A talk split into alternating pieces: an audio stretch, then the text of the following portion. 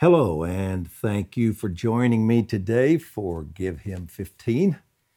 The title of today's post is God Always Outwits the Crafty One. One of the important aspects of prophetic intercession is to serve as watchmen. The praying church is maturing in this understanding. Adam was actually assigned to be a watchman. He was told in Genesis two fifteen to keep, Hebrew word shamar, keep, which means to guard, protect, preserve the Garden of Eden. Shamar is one of the primary words for watchman in Scripture. Adam's assignment to protect the garden had to be related to the serpent. Before the fall, the only possible thing Adam could have needed to protect it from was the serpent. There were no other threats or enemies. The first mention of Satan in Scripture, Genesis three one, describes him as being more crafty than any other creature. The word used comes from a Hebrew word meaning smooth or bare. God was telling Adam that Satan was slick, smooth, cunning, wily. Watch him. Applying this to all of us, our biblical assignment as watchmen is to protect our gardens from the crafty serpent. Adam failed in this assignment. Israel also failed at times to guard against Satan's craftiness. Yesterday, I highlighted one of those occasions. I chose this incident with the Gibeonites, which we talked about yesterday, because the same word is used to describe Satan's craftiness, or excuse me, the same word used to describe Satan's craftiness was used to describe this people. Israel was deceived by the crafty Gibeonites into entering a covenant relationship with them. Though they were a local people, they dressed in old, worn clothes, making it appear that they had come from a distant land, wanting to make a covenant with them, with Israel. This incident clearly symbolizes or pictures all humankind being deceived by the craftiness of the serpent, thereby aligning with him. Covenants were sacred in those days, an agreement Israel could not just back out of or ignore. This covenant with the Gibeonites, in fact, was so binding that a short time later, Joshua and Israel honored it by defending the Gibeonites in war. Another proof of its sacredness can be seen many years later during David's reign over Israel. His generation was experiencing a severe curse of famine. When David asked the Lord about the root or cause of this curse, he was told it was because his predecessor, King Saul, had broken the covenant with the Gibeonites. David had to make amends. That was the strength of covenant. Although the deceptive covenant with the cunning Gibeonites could not be broken, God decided to use it to paint an important picture. Through this crafty scheme, he would demonstrate that his infinite wisdom far exceeds Satan's craftiness. He would use it to picture First Corinthians three nineteen. For the wisdom of this world is foolishness in the sight of God. For it is written, he is the one who catches the wise by their craftiness. As you will see, God's play on words here is amazing. Catches, he catches them there with their craftiness. Catches is the Greek word drossomai, which means to entrap or capture. No surprise there. It comes from drac- Dracon, which means a dragon or great serpent, because that's what dragons or ser- serpents do to their prey. They catch, entrap, or capture them. Still no surprise. But Dracon, the root word here for catch, Dracon is also one of Satan's names, used of him twelve times in the book of Revelation. God actually uses one of Satan's own names, serpent, the very name associated with his craftiness when describing how he outwits him. My wisdom is so great, God is saying in this verse, that I entrap the crafty serpent using his own craftiness. Amazing. Now, back to Joshua. God decided to illustrate this and hide a picture of the cross in the Gibeonite situation. The crafty Gibeonites would picture the crafty serpent. Joshua was instructed by the Lord to make them hewers, H E W E R S, hewers of wood and drawers of water for the people and for the altar of the Lord. Use them to make preparations for the atoning sacrifice, Joshua.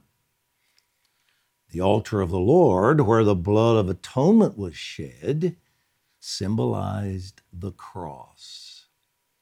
By using the crafty Gibeonites to prepare the wood and altar for the atoning sacrifices, God was demonstrating what he would one day do with the crafty Satan, use him to make preparations for the ultimate atoning sacrifice, Christ's crucifixion. Get the whip ready, Satan. Gather the spikes, weave the crown, hew the wooden cross. The all-wise God would use Satan's craftiness to orchestrate his own demise. Only God.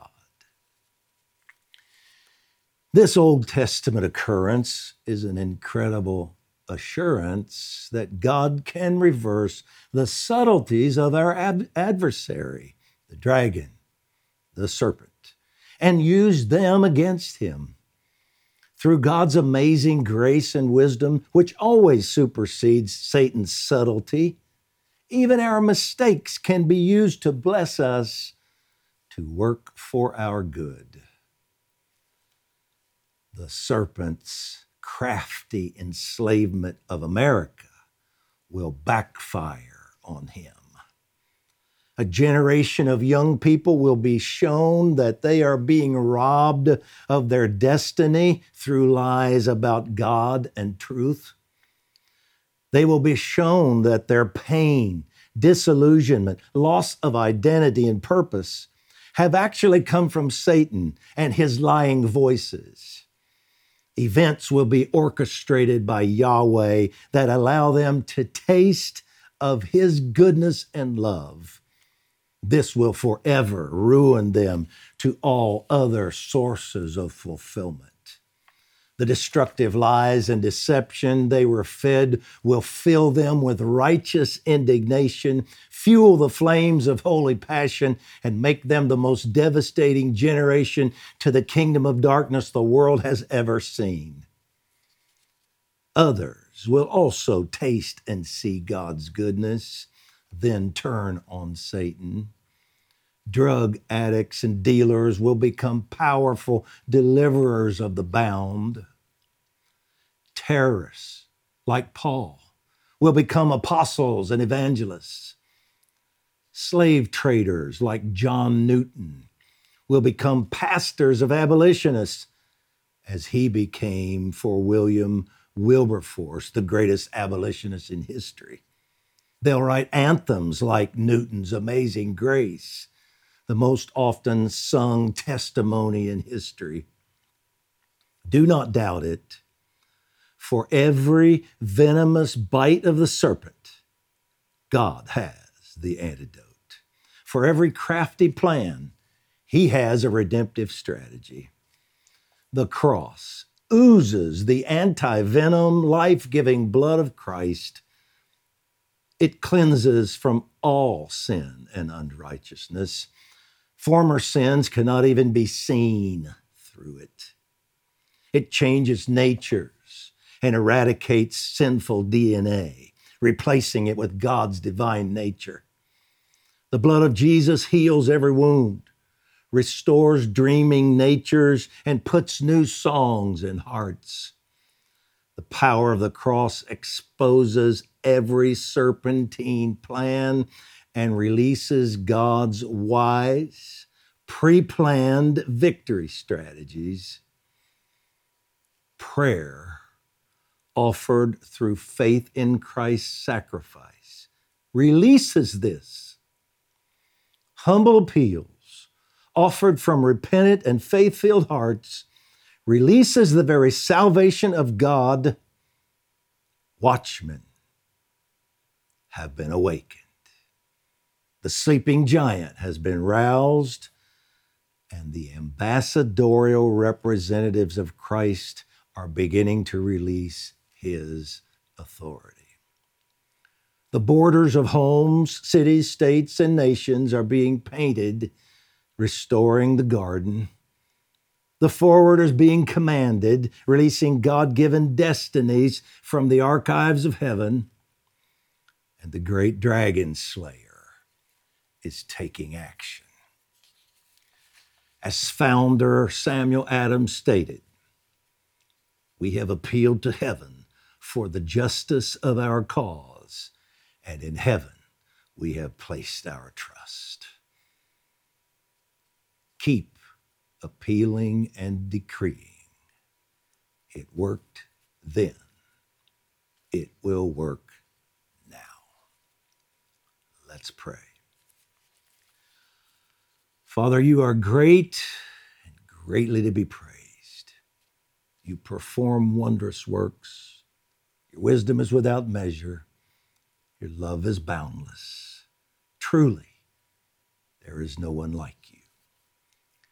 Thank you for loving us unconditionally, even while we were your enemies. We love you because you first loved us. The cross is the ultimate proof that you are able to capture the serpent with his own craftiness.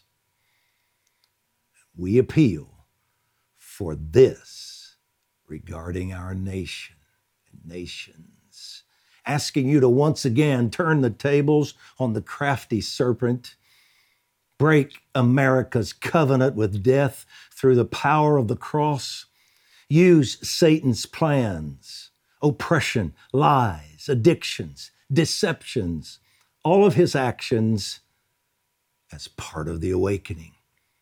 Expose him for who he is, a vicious hater, thief, killer, destroyer. Raise up more watchmen to cover, decree, and appeal. Give us greater understanding, discernment, and revelation of our authority to do this. May a functioning ecclesia swell to hundreds of millions around the world, those who know how to keep the serpent out of their gardens. Use their prayers to release truth, deliverance, salvation, and revival. Use them to raise up revivalists, deliverers, reformers, nation changers, culture reformers. This is your will, and we ask in Christ's name, therefore it will occur. Amen.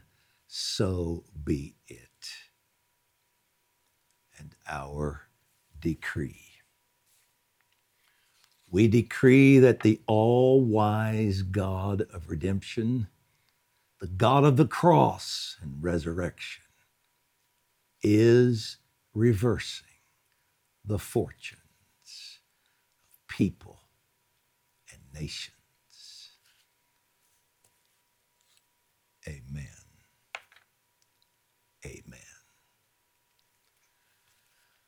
Well, thank you for joining me today and agreeing in prayer with me, along with hundreds of thousands of people. We are making a difference. I look forward to seeing you tomorrow.